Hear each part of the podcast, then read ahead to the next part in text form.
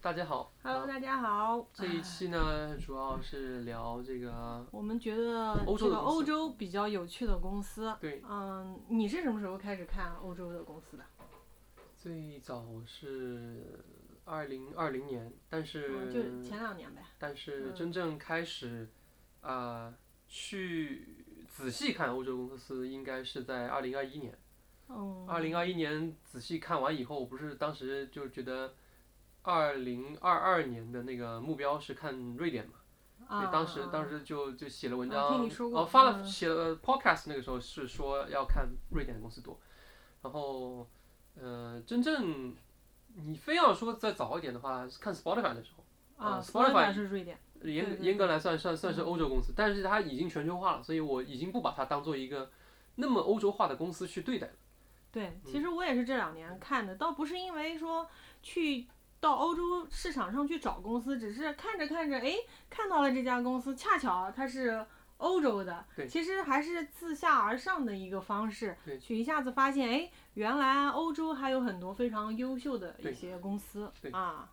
那，嗯、要不我先来讲讲，我觉得欧洲比较有趣的一些对，公对司可以，你因为啊你看的多一些，嗯你也看也你不看算多吧，就是有几家我比较喜欢的， 嗯，就像啊、呃有一家叫 Wise，它原原来叫 Trans Transfer Wise，其实原来的名字更能表现它的业务本嗯质，就是它是做那个跨境那个换汇转账服务的，就是嗯、呃它解决了就是现在整个这个跨境转账的两个痛点。你你你如果转过账的人都知道，一个是成本比较高，对对吧？第二个就是速度比较慢，对啊，这两个痛点真的是蛮大的。你看现在整个这个全球跨境转账平均成本的话，在你猜是有多少？我先不说，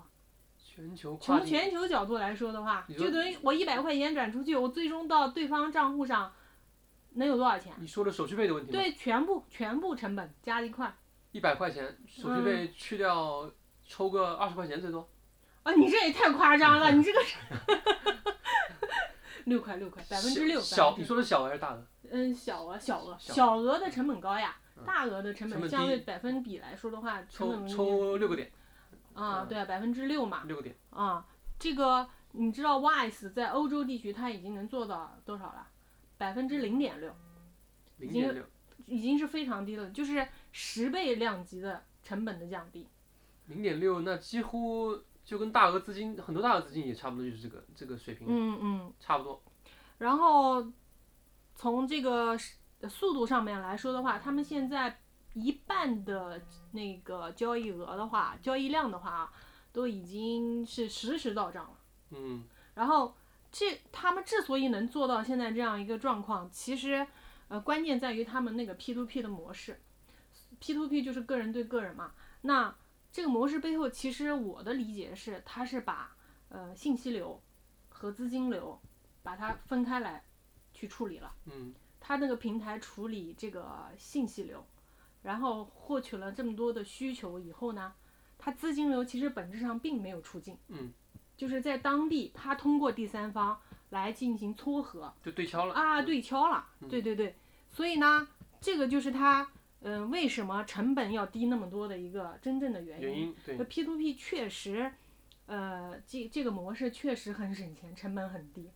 嗯，但是但是也只能在特定的地方去去做。呃，相对发达的一些地方，而且互相流动会相对比较平均的地方，嗯，不是从一个比如说，不然我容易问你从欧对洲对到对非洲，对这对个是不平的。对但是，但是，嗯，从个人角度是不平的，但是从国家角度是整个的，就是总量其实是平的。哦哦，啊、其实总量是平的，当然这个已经是非常大的一个 picture 了，就对是那种对啊，对，嗯，其实嗯，他们真正的竞争对手，嗯，其实根本就不是我们说的什么西联呀这些嗯这些转账的这些呃机构，其实他们真正的这个想替代的是呃 SWIFT 那个机构那个机构，嗯，嗯嗯嗯因为 SWIFT 其实是这整个处理这个呃现金流的这个过程啊，其实是非常传统的，而且它里面的参与的人特别多。你想，参与的人多，流程长，那自然成本就高，速度又慢。但 Swift 它啊 Swift 它的那个它主要银行系统用的话，我们很多时候是转大大额的。嗯，其实你小额有的时候也是通过它我一你百只是一你。一百块钱我不啊太不，不不是我，我只是前面拿一百块嗯钱当一个假设，那一万块钱、那一两万块钱，你你不知道呀？一一一两万有可能，但是如果嗯哎低于一两万，不，他比比如五千块以下，我估计都不太会用。关键问题是嗯你不走这个系统，你走什么系统呢？但也是对消，你说的对，就是如果你像国内很多时候它是它是这样的，比如说嗯，呃，可能他没有那个贵，他现在没有那种对敲的那种。嗯有人是国外国外急用钱，对吧？他就是有可能会嗯会用别的方式走，嗯嗯嗯嗯比如急用钱，就它它正常情况下来说的话，银行跟银行之间的话，基本上走的都是 SWIFT，因为那个是最正规的一种一个体系嘛。对。那 Wise 呢，就通过也是因为创始人自己原来有这个痛点，他是他们是他们是爱沙文尼亚人，然后到了英国去工作什么的，嗯然后嗯，发现他要把钱汇汇往那个国外不方便，嗯，汇汇回老家嘛，对吧？哦然后发现哎，有老家人还要汇过来，那那我们就换一下呗。它是这么一个逻辑哦把对它做起来的。也是，嗯、对，你啊你用那个系列汇款，其实也是不方便，我觉得手续费倒是其次的，主啊要，是、对对主要对，是不方便，你得跑到人家那去，你得去，你得去柜柜台。那西联西联有有有有有有西线联上的，不，西米西联现在它就是线下的柜面比较多嘛。对 Wise 是没有铺那对对个对线下的对渠道嘛对，它全部都是互线联网化上渠道，因为你线下渠道铺也是成本嘛，对对，相对来说，而且现在这个手这个电子化这个也是一个趋势嘛，所以他们就没有往那个线下走的那个逻辑，嗯本质上他们还是希望能够站在银行的呃背后来做这种基建类的这样一个产品，嗯啊、所以他们本质上其实做的是一个 commodity 的一个东西。嗯呃，然后参与的人越多，信息量越大，然后我越容易撮合，可我匹速配的度可匹配的那对撮个合量的越东西多越多嘛，对对对然后我这样子的话，我的成本下来了，我的速度，也上去上了去了上去了，对对当然它对于他来说，现在来说的话，尤其是这种在金融行业比较新的一个呃公司的话，它要在整个系统里面建立一个 trust，我觉得是比较嗯不重容易，要，对啊吧？嗯要不这个容易要时间的一个积累。对。啊、还有一个就是，其实这个网络其实是非常复杂的。比如说，我们两个人之间点对点，那如果三个人呢？如果变成四个人呢？它有很多很多通路的，你全部都要打通，所以其实它的复杂度还是非常高的。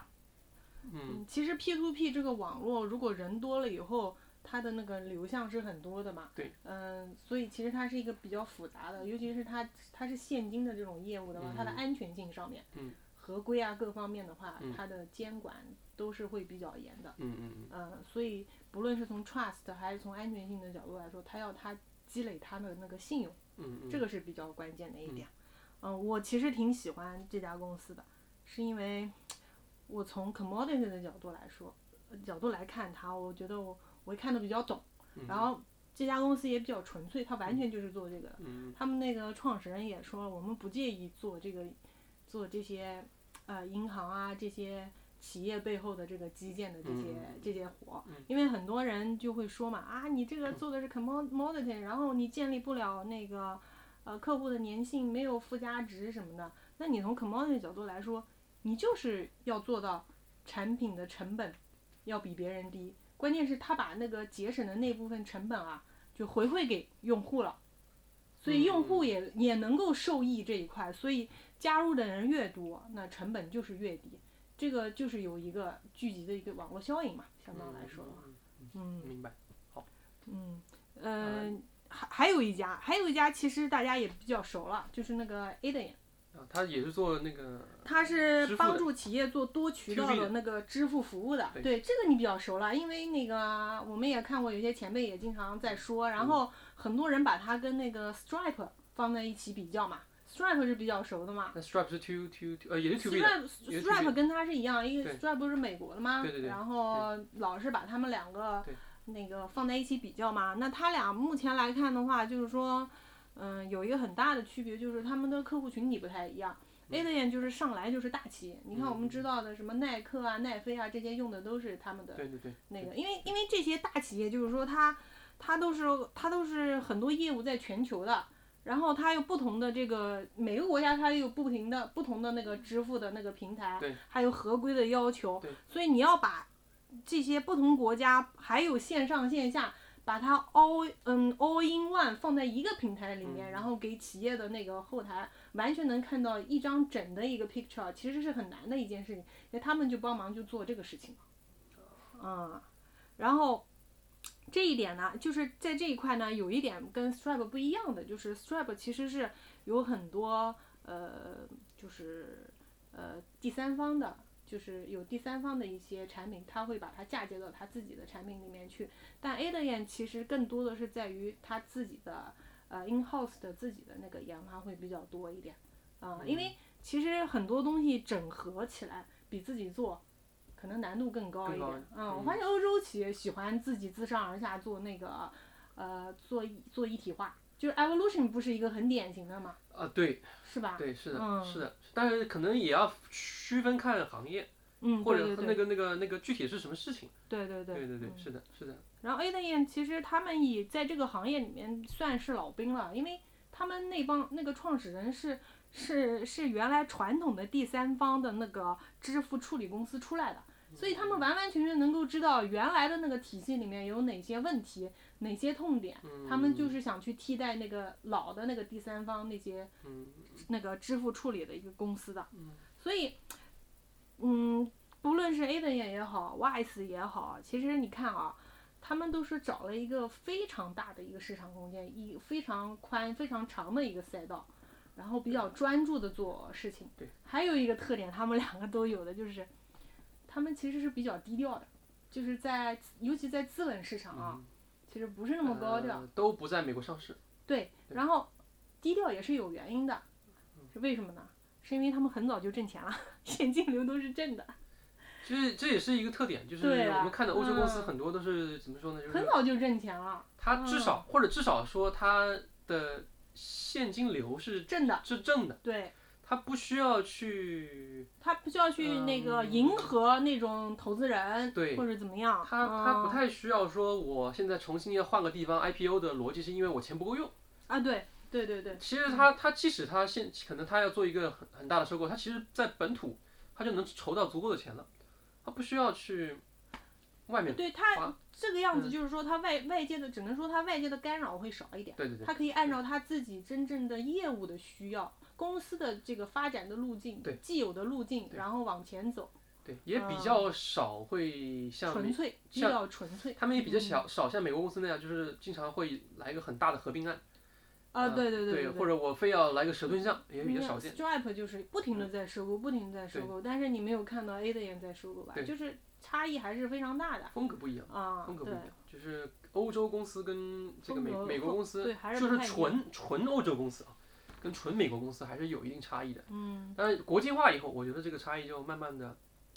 就你稀是释说稀释了，这个就体现在像 Spotify 这个身上的话，嗯，就稀释掉了，对稀释掉了，你就嗯看不出来对它对到底有什么太大的差异，就就诸如此类吧，诸如此类，就是这种公司一旦阶段性，阶段性，对对对，一旦它嗯一旦它走出了那个本土市场，它到了欧洲以外的地方的时候，这些企业慢慢的就变得有点，呃，偏向于像国际化的我们所熟知的国际化公司，对对那对。就没有没有嗯像它在欧洲那么的本土化。但你你看这些公司，你就会发现，你就是说，呃，看特别舒服，你知道吗？就是你把他的那个业务理清楚了以后，他他的披露也很透明，你知道吧？对对对所以你看起来就觉得很舒服，没有什么嗯、杂七杂八的啊，这些这些东西比较少一点。对，嗯是的，欧洲的公司有一个嗯特点，就是他们在披露上，你说的对，就是提醒我，它嗯相对而言吧，我觉得跟美国公司比，它还是比较透明一些，或者说它它跟呃跟那个跟他的业务、跟他的发展阶段和他的竞争格局也有点关系。对，或者说他也不能，他他可能也不是说我故意要变得那么透明，但是他讲的东西就会多一些，啊，对嗯嗯，总体而言讲的东西对多一对点，嗯对，虽然他们有的时候是其实是很多时候是半年才披露一次，啊对对吧？他们有的是半年，有但真的很详细。细。我我看的那两家公司都很详细，我 嗯看的我看的也还行，也还行。对我看的最不最不透明的是苦胖，我跟你吐槽过了，嗯啊对吧？韩韩国公司韩国公韩国司公司，当然它有它外界的因素，因为它那个竞争太激烈了，它要它现在在加速这个扩张阶段，它不想让它的竞争对手了解更多，这个取决于这嗯那个有一定的关系。嗯对，取决于公司而定吧。反正我你非要说披露的话，可能我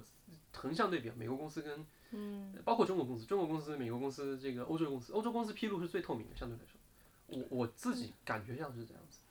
他有时候讲的太细了，以后有些我觉得甚至就没有必要讲有些东西，其实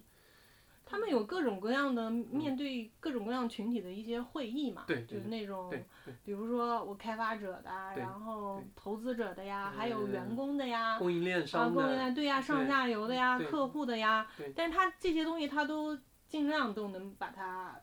披他露出来。他都披露的很全对对，而且他都会给你放在公开的地方给你看到。对对对，这个比较少见，对，因为因为很多美国公司它是它有会议记录，但是它不会放到外面来给你看，他也觉得没必要，因为那啊、当然那可能也是卖方的一些一些资料，所以他不不放出来嗯对啊。对对，但是但是但是绝大部分的欧洲公司它都会做公开的这种披露，就一开始 Wise 刚上市的时候，我还在苦恼它没有 transcript，你知道，因为英语不是母语，你有的时候你听听的有点你要去呃找、重点，你知道吧？找我要去找那个 transcript，但是对我我后来发现他们自己官网有，然后下面配了那个 CC，给得很然后全对对给的对很全，然后包括有第对三方的那个。呃，那个 Podcast 的那个对软件对，它也会帮你那个是专门收集上市公司的这些，对就是 earning call 对对对，的 transcript 给你，对所以我突然发现，哎，也不是个问题了。对所以慢慢慢慢，随着它上市的年限，它披露的东西会越来越多。对，就是因为它披露的好，所以其实相对来说呢，在看欧洲公司的时候不会有太大的研究障碍。啊，对对对就就研嗯究而对言，你是研究而言没有你是没有嗯太大障碍的对，对就对就但理解是另外一回事。呃，对，研究而言确实没什么障碍，你欧洲公司就是这点，这点可能会不太一样一些。然后你刚才讲的那些基本上都都都覆盖了它嗯所、呃拥有的特点，但是还有一个特点是经营上的特点，他们就是就你说的，就是他比较专注，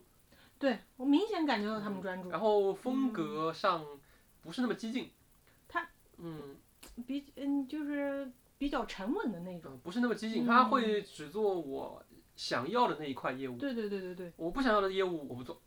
或者说我没兴趣。就是他嗯们很很有很明显的见解，我界限，我要做什么，我不要做什么。但是这个东西、嗯嗯也也会能举出来，能举举几个不好的例子，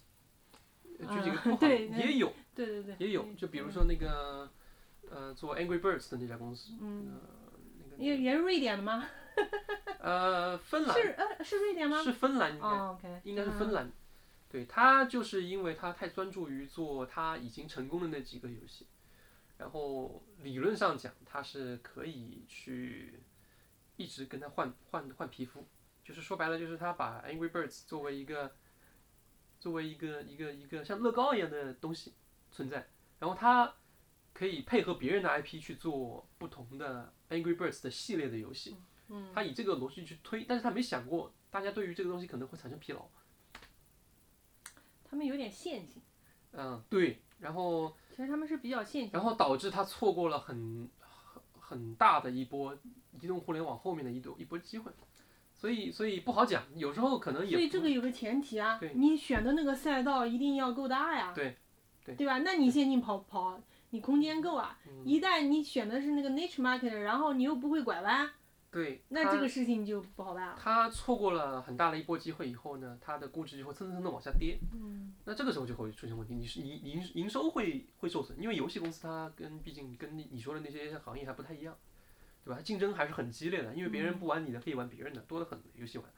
呃，所以它不不完全，但这公司还在啊，我没有说它会倒闭啊什么的，嗯我只是说可能它相对来说错过了一些机会的原因，也是因为它的这个公司的风格造成的。但是我我我看的那两家公司相对来说呢，它就不会有这样的问题，因为它所采取的经营策略，跟它走的路，基本上是可以允许它这样去去去嗯去这样走的。但一旦行业有点这个顺风的你因，说是 evolution 吗？对对对，嗯，行业有顺风的因素的时候那呢，你就把 evolution 聊一聊呗。对对对，那个我刚刚说那些特点，evolution 也能对得上吧？都对得上。对都对得吧？上。但是嗯 evolution 其实，我那天我之前也跟别人聊过嘛，然后呃这两家公司都跟别人聊过，Evolution 跟 Embracer 都跟别人聊过。嗯那啊、e 呃 v o l u t i o n 的关键的优势其实一句话就可以讲完，这就是规模，因为这个行业很难起规模，就是他们那那个这个行业里面的人也讲过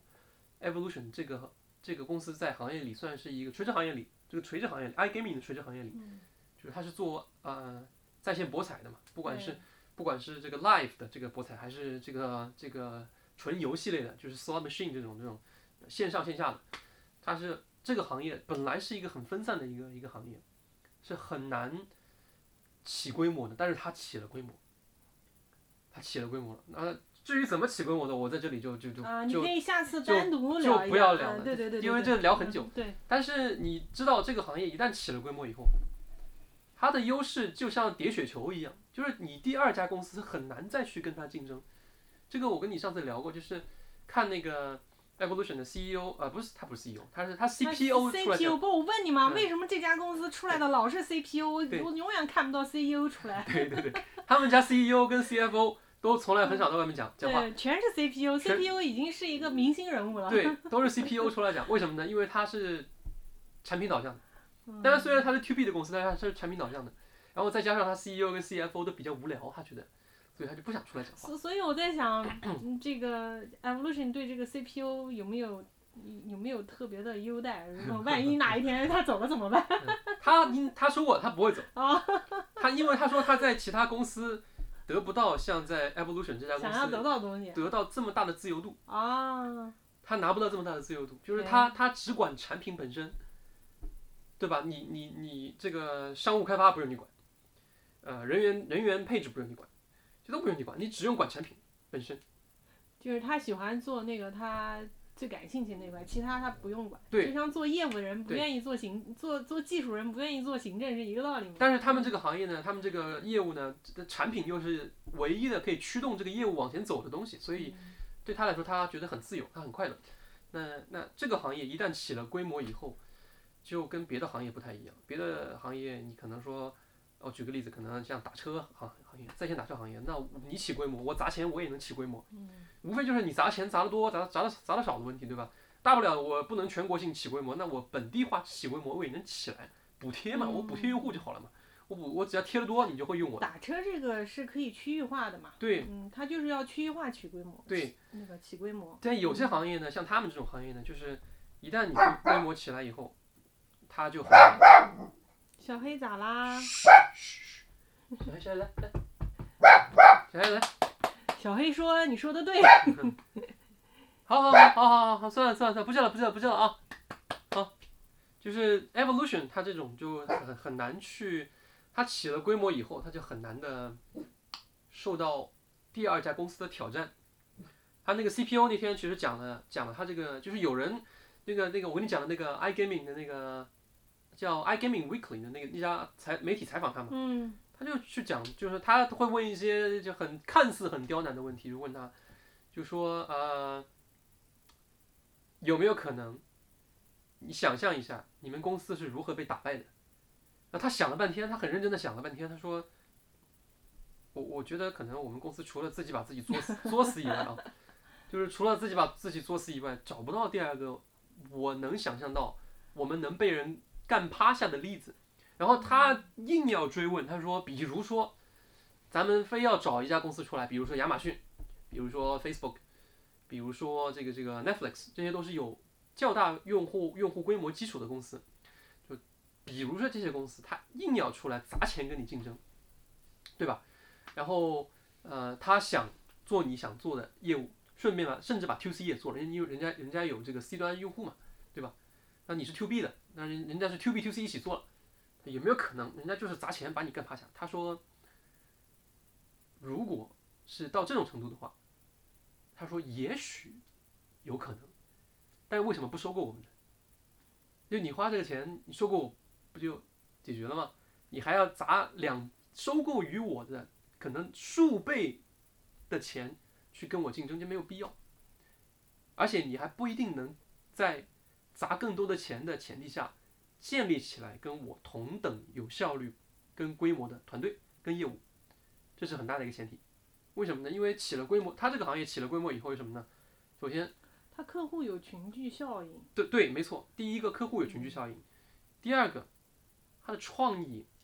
本身它是它是实时数据监控，然后它数据量够大嘛，它可以反向推 e 下一个嘛。对它的对吧它的嗯创意本身受规模效应的影响。对对，一环扣一环的。对，所以当你有起规模以后，你不用担心，它跟它跟影视行业有点不太一样的点是在于什么呢？虽然它也是创意驱动，嗯，在于有一家公司的某一个创意特别好，跟我业务继续往前发展毫无关系。就是你做的再好，你某一个单品做的再好，好像跟我也没什么关系。就是它走的不是爆品模式是吧？就是它，它可以有爆品，但是它哎不 在，没它没有也无所谓。没是吧。有， 不会没有，嗯因不为会没有因为行业绝大部分的东西都是啊我，百分之好像百分之八十都是它。呃，一一一它半一半吗一半以上，百分之一五半十五十五十几，它现在不是一直在收吗？收哦收收，好那像一直在收购。反正集中集嗯中度是在提升，没错对，集中度是在提升。但是你你要想，如果某个公司做的特别好，你就会反问一个问题：为什么这个公司不卖给 Evolution？因为人家渠道比你广得多。对。那你他你如果是你要去问为什么我不去做跟他一样的渠道呢？对不起，这个行业做渠道特别难，因为渠道涉及到什么啊、首先你 BD 要布置到位，然后你如果是 live 的业务，你还得有演播厅，还得培训这么一堆人，其实它这个生意属性本身不是特别好的属性，对你因还要为你嗯因还要为它监的管，它的规模效应其实是很小的。你对说它那个线上的那种演播厅，对吧？对它覆盖的面还有它的成本的支出，包括人员啊，这个它的量是很大的，其实它人员量是很大啊，的，对呀、对所以它这个是没有办法它是人力密集型，对它劳这个动密集型的它。真的是劳动密集型所行业。以这个其对实是不这种生意，其实不是属性上来说的话，不是特别的好。对，嗯，它真的是劳动密集型，它为了二十四小时每每七天，每每周二十四小时每一天都有能提供服务的 live 的这个这个这个在线博彩真人在线博彩的这种业务，当然不是那种违法的，它是它是合法的，呃。它必须在全球的每一个点都布布上布置布置对足够的演播厅就，像以就像及做训练线下渠道嘛。真的对，嗯，然后那个人员还得培训到位，对啊。这不是一件简单的事情。那你单看这个业务，其实它的天花板没有那么的高，只是对说它在现在发展的，在美国市场发展的这个阶段，对它的那个空间会比较大那是一点。因为行业顺风、啊顺对风对局对，对行业对顺风局导致它一直对往前推着走。对然后再一个点就是它的这个起了规模以后，你想要复制它这样同等规模的团队，你刚才讲的合规性啊、人员培训啊、呃创意创意集成的规模啊是很难的，因为你每一个环节你都得从头开始做起，你才能赶得上它，有点像物流一样，就就物流，我不是说我今天砸一百个亿下去，我就能超过你的，不，这个不用拿物流了，就对拿我刚刚讲的 WISE 那个网络效应就也也是行一了样的道理你你在一个平台上人越来越多，然后你的成本越来越低。对。你而且 WISE 的成长其实是真的是天时地利人和促成对的，所以你很难再重新再找一个那么一个点，然没后错重新再来没一遍错。没错。然后成功了。没其错实过了那个村就没那个店了。没错，这种行业，嗯这种行业就是所谓的叫做叫做起起了规模以后，嗯它的规模效应太独特，以至于你很你很难想象有第二家公司能起同样的规模，其就是不现实。它跟 Facebook 不一样，你说 Facebook 做起来了，我可以有个 TikTok，那么嗯，抖音可以做起来，因为本身它的编辑成本很低很低，所以可以。但这种公司不一样，它成本是很高的，它很难去复制它的这个，本质上它是一个重资产，对，它就是重资产，它就是个重重。对，没错没错。嗯没错，所以它才难复制嘛。对，如果你是轻资产的业务，你就很容易去复制它，就说明你你的这个资产成本很低，我就好复制你。只是说它这个重资产呢，可能放在了没在资产负债表里面，放对在了那个呃利润表里面，对，费用走掉了。对，没错，没错，嗯说的对。所以这就是 Evolution 其实它最大的优势，我觉嗯得就在这里。然后另外一家公司，我看的那家公司那个 Embracer，嗯，这家公它司可能好多人都不太、嗯不太熟悉，在游戏游戏行业内的人一般都嗯比较会比一较知道。现在应该都听过了，现在应该听过了，因为 Embracer 现在呃已经做到了慢慢的全球化了。它之前它还是一个相对地域型嗯呃的公司。那那因为我跟你聊过，所以你可能比较熟。对嗯 e m b r a c e r 的特点很很神奇的是在于说，它走了一条非网游为导向的主体的业务，但是它能做到在短期内，相对短期内啊，你现在已经六七年了，让公司变成一家。呃，就是聊得下去的集团控控股公司，嗯就是这个游戏是能继续下去的。就往往我们看，因为它它是通过不断的收购，让自己的资产规模变大，对，让自己的这个业务变大，慢慢的变成一家集团性控股公司。但是这种这种逻辑，一般来讲是有危险的，因为你不断的收购，不断的收购，不断的收购，这种过程中你是你肯定要么你举债，要么你增发，要不然你哪来钱呢？对不对？那在这个过程中，如果一旦出现问题，那你的商誉就会爆雷，这是很常见的一种状况，在尤其在 A 股，我们看到很多很多。这个国外这种专门做收购的这种公司，我们也聊过聊聊过，对有很多家，包括加拿大的，对嗯，对吧？对然后，嗯，这种公司其实是很难做的，是非它常难做的。它很难你做的像在对，在 A 股的话，我几乎不看这种一直长期收购的这种公司的。因为它有一个很大的问题啊，你想，我如果买一个资产，呃，如果你是真的是买它的业务，其实对于游戏公司来讲，这个业务的核心是什么？是主创人员，创意人员是最重要的资产，这就跟其实跟 Evolution 是一个道理。嗯创意人员是核最核心的资产。它它还跟 F 群有点不太一样的是，我如果收购的是一家没有重资产的啊、这种这种 studio，有重资产 studio 好歹有渠道渠道渠道业务，它连有些人连渠道业务都没有，单纯就是一个游戏公司的话，那不就是创意单纯的一个创意吗？那如果人跑了，创意不就没了吗？那最多我就留下来的东西你可以玩一玩，那我以后的新的东西跟你没关系，这也是影视行业的收购说不通的道理之一，就是因为你把这个公司给收购了，这个导演跑了，那你他导下一步跟你没关系，所以所以不就你没知了吗道韩国韩韩国那个嗯影视市场，他们很看重什么？很看重编剧跟导演，而对呀演员不在他们的范围之内。对呀、就是这个道理。他对们签约都是签约那种金牌编剧、金牌导演，主创人员是谁很重要，嗯，所然后以就是这对，然后编剧再来指定我要哪个演员来演，对所以编剧的权重是很大很大的。对，这是这就是对的模式，对，就是对。但是你要想另外一个问题，当我作为一个游戏企业去收购另另外一家游戏企业的时候，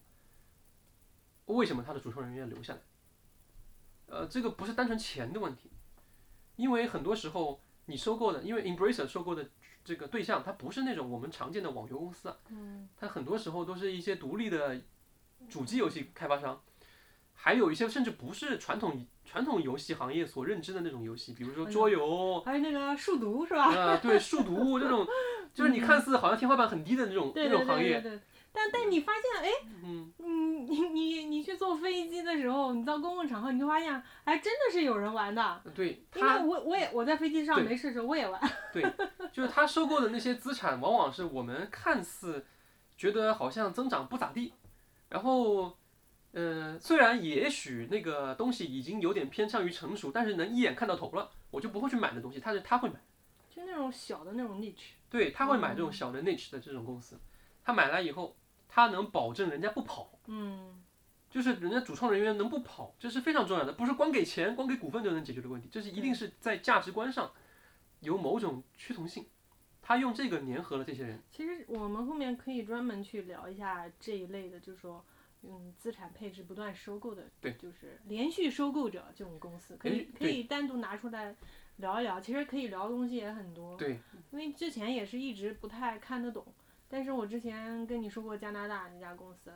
嗯道理是一样的，他人也人也没跑，嗯，对，主创他以所以收购完以后，你人还是没跑，对你还是跟我打工，对对，那人也没跑，这个很重要，就是好像巴菲特一样，巴菲特把那家公司给收购了，没关系，他老板没跑，他老板不是不会说我卖给你，我是我就我就享受世界去了，我不管了啊，我就买买游轮，啊这样的买这飞样老机板不会卖给他们的，没人家错肯定是找一个估值高的卖掉，对呀、就对就呀走人了，对呀不是这样的，对呀、啊他不不会是这找他样，们没错没错。嗯所以你会发现像这样的公司比较少，少，但是很少一一旦下来的，一旦那个生存下来的对，那都会非常优秀比。如说我嗯我最近在看一个那个那个以战国时期为为台本的一个漫画《王王者天下》，然后我我也再再之前一点，我又在看老版的《三国演义》，我嗯想一个问题，好像是这么回事儿，就是你想要真的有实力的人才招募到你的这个麾下的时候，他实际上是不能你不能只给钱，你知道吧？就光给钱是这个人会跑的，因为钱不是他的最核心的追求。如果仅仅是给钱的话，他会，你他他有更高的出价值。这这这也分的嘛，对，这这也这分也分的嘛。你包括之前跟这个这个他们在大厂做 IT 的也对聊过，对吧？对对然后对他对们也说到了，对那就那这个这 IT 也分好多种，有的是我就是为了要钱，对吧？对对有的是我我要的是一个性价比的东西，我有很多其他东西需要衡量。但你想回你回到嗯回到这个 Embracer 的这个这个例子来想，他收购的公司绝大部分都是中小型的独立开发商，嗯或者是天花板已经很明显的，但是人家就是在那个天花板之下是龙头企业的那种企业，就是说他做这个这个这个行业，你像数独数独这个这个 Easy Brain 的这个这个，他收购了 Easy Brain，他人家就是做数独的，人家在数独里面就是第一。嗯没有第二家公司会去做的原因，是因为，呃，一家创业公司跑去做做一个数独的一个 app，然后你要挑战一个已经行业老大了，就是你挑战赢了好像没什么意思，你知道吗？就是嗯不是资本是不会往那个方向走的呃砸呀钱的对呀、对你看这这个这个方向有啥吸引力？他们一点吸引力都没有。然后呢，呃，对创业者而言，很可能也没有吸引力，除非你特别喜欢这个数独。嗯，不过呢，这个行业沉淀下来留下来的那些行业行业人呢，他一般也不会随便跳来跳去的，对比较稳定的，对，你说对了。对吧？他要的就是这种资产啊、要的也就是稳定。嗯 Embracer Embracer 要的就是这种资产，但是呢，他能说做到说，我收购完你以后，我能把你当一个主将放在这个位置，给你股份，给你权利，同时还给你赋能。所以，所以背后他对从资本的角度，他玩的也是个现金流的游戏。对，它因为本质上是现你金嗯你流你。现金流稳定嘛，我可以拿现金流再去做投资，嗯、那个不停的在滚嘛。对，但是你要想另外一个问题，这个公司，这个这个嗯所以就要看他的那个那个有多少多少公司他能够收的呀，他能收到什么价，而且他这个收购者是不是有跟他一样的在竞价呀？这些东西的话，都会影响到他长期的从投资的角度来说的投资回报率啊。对没这错个对股东来说是很重要的一件事情。没错，嗯，但是你要换一个角度想啊，他能找到这样的被收购对象，本身已经是一件很难的事情了。我还要找到长期的价值观趋同，他才会他才会粘合到你身上来。所以我记得你讲过一个点，就是其实他们是有一个池子、有一个铺的，嗯对，就是他们就是可以代理第三方的游戏，对不对？先初步接触一下，他们收购对的吧很多的呃那个企业本身已经是在他们发行渠道的对，那对个对池子子里面，面了，所以对其实是合作很久关系的，对对对对象，对以此为基础，它不断的在扩这个逻辑。对那但问题是，他这是他的其中一条线而已，他还有一条线是给这些公司在赋能啊，嗯对，所以他赋能，他又会收购一些同样类型、同样逻辑吧，不是同样类型、同样逻辑的公司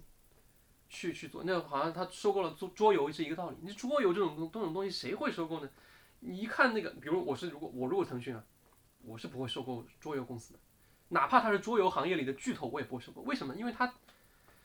它的长期的增长预期啊，十五个点到头了，二十个点顶死，二十个点没都没有，十五个点到头了，跑再再是再再看远一点，可能连十五个点都没有。就这种行业，这他种也公他司，也算价值投资者， 对对，你说对了，就是 我价值我投资者，我堂堂一个互联网巨头，我去收购一家这样企业干什么呢？嗯？他们不是价值投资者，对啊，我不要这样的企业，你知道吧？就是这种企业对我来说没有任何吸引力，但是对于 Embracer 来说呢，他觉得这种公司非常有吸引力。第一个，你能给我提供非常稳定的现金流，流，对，正向现金流，对吧？第二个，咱能给你赋能，为什么呢？因为你看桌游公司需要什么？需要 IP，而且是很长期的 IP，这样能赋能给你去做新的桌游拿去卖，然后桌游还能做，反过来桌游也能把它变成游戏，嗯做数字化，所以这就是一个赋能的过程。那我收购你的核心点是：第一个，你要能提给我提供这个正向的现金流；第二个是你本身是一个长期运营的公司。可持续性要长，可持否否则那嗯现金流白搭，哎、就你你就算不清楚了。这个对 事情你没错没错，这个事情就算不清楚，很就很危险，说白了就是对就很危险了。嗯第三个，我现有的资产，或者说我即将要收购的未来的资产，一定是能给你赋能的，不然这个公司的老板在思考这个问题的时候就会出现变化。为什么我要卖给你呢？我自己干不好吗？就是对吧？就它收过来以后，它有一个 organic growth 的一个概对念，然后对另外呢，它收购那个部分还有一个 growth 的概念。对所以一般来说，看这种公司的话，要看两个增长，对，一个是 organic 的，一个是对整个的 growth 的。对，没错。嗯所以所以这家公司很特别，那以至于它慢慢收购的那个东西池子变大了以后，我已经开始不太看它那个单个的收购你了。不用，你只要看它的那个收购的逻辑就行了，对它有没有，他们现在他们是有一个 benchmark 在那对个对地方的，对对能，而且还看他们组织架构是不是没错 decentralized。没错，一般来说，这种决策要快嘛，对要吧？你要放呃权嘛，要快，你而要且放权。而且因为量越来越大以后呢，你根本就不可能说每一个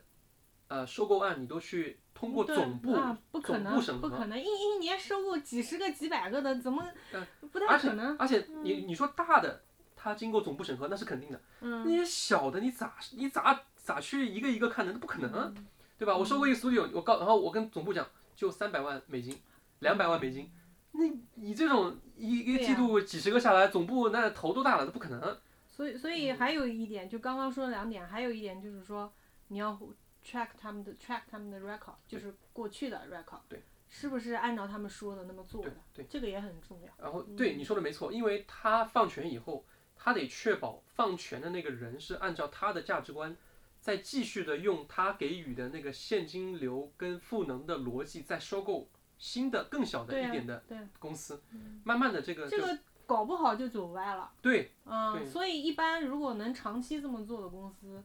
呃，一个是比较少，第二个剩下来的基本上都很优秀。对就是这个原对因。你像 Evolution 就不能这么做，Evolution 基本上他说它都是相对大的收购案，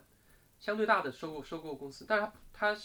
啊，那那完全不一样。不一样的行业，不一样。 Embracer 这个逻辑就是它小一点，但是我我之前有聊过一个另外一个话题，就是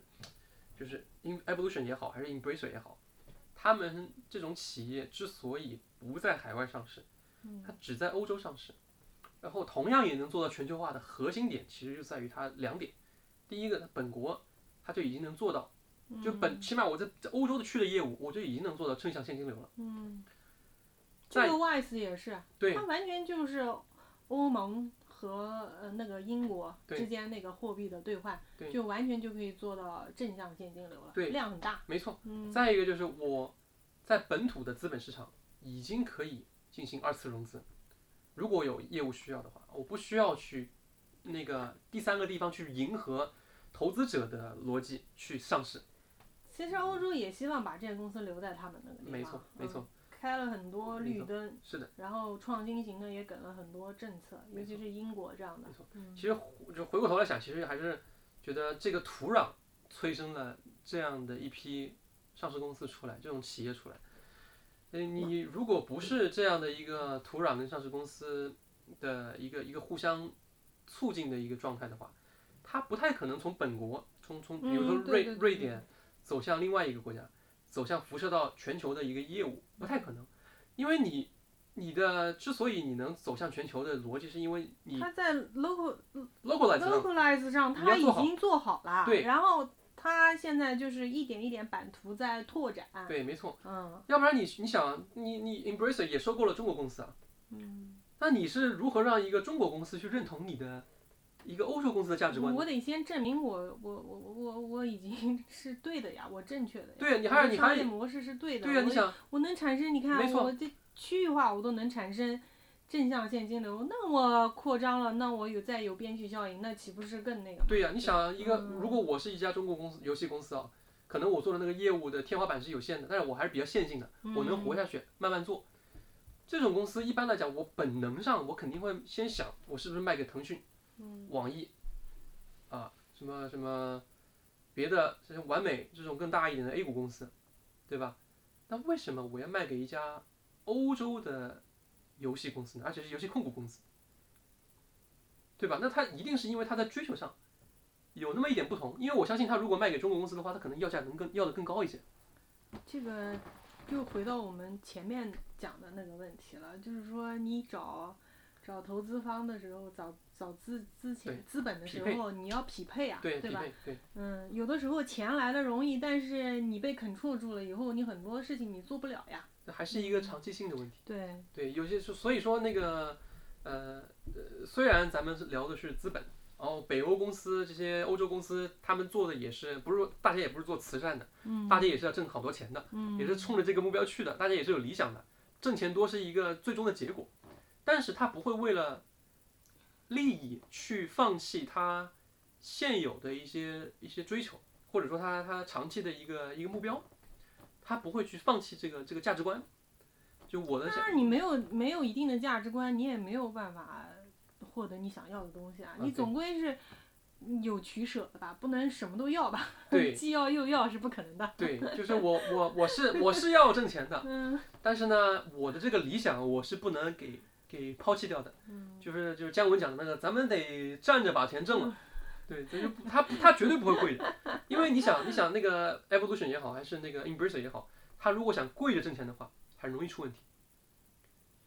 嗯不是说跪着的，他如果说只看眼前利益的话，对嗯他很容易出问题。他他也走不远。对，因为他那个业务，你看 Evolution 可以把自己作死的，啊，对，那个，对对对，那个我们可以单独去嗯对聊一啊下那个。然后他那 Embracer，个他那个合规是问题， 然后 Embracer 更容易把自己作死。嗯，因对为我只要完成哪怕一次稍大一点的蛇吞象，我只要吞错了，或嗯者价格给它定错了，那我就基本上吃力不讨好，最后可能对现金流接不上，我就我就我就倒闭了，对，就容易破产。所以说他们必须必须要一步一步的很小心的走下去才行。当然，你看他们的股东结构也很有意思，Evolution 跟 Embracer 就我看的这两家嗯，股东结构里面都有长期资金，而且是养老金。呃，这种养老金会进来，因为对你你已经慢慢的走向了所谓的价值了，你因为你的现金流都是正的了，它好算账了呀。 但但是这也恰恰说明这些长期资金对于他们这些资产的这个价值观是认可的。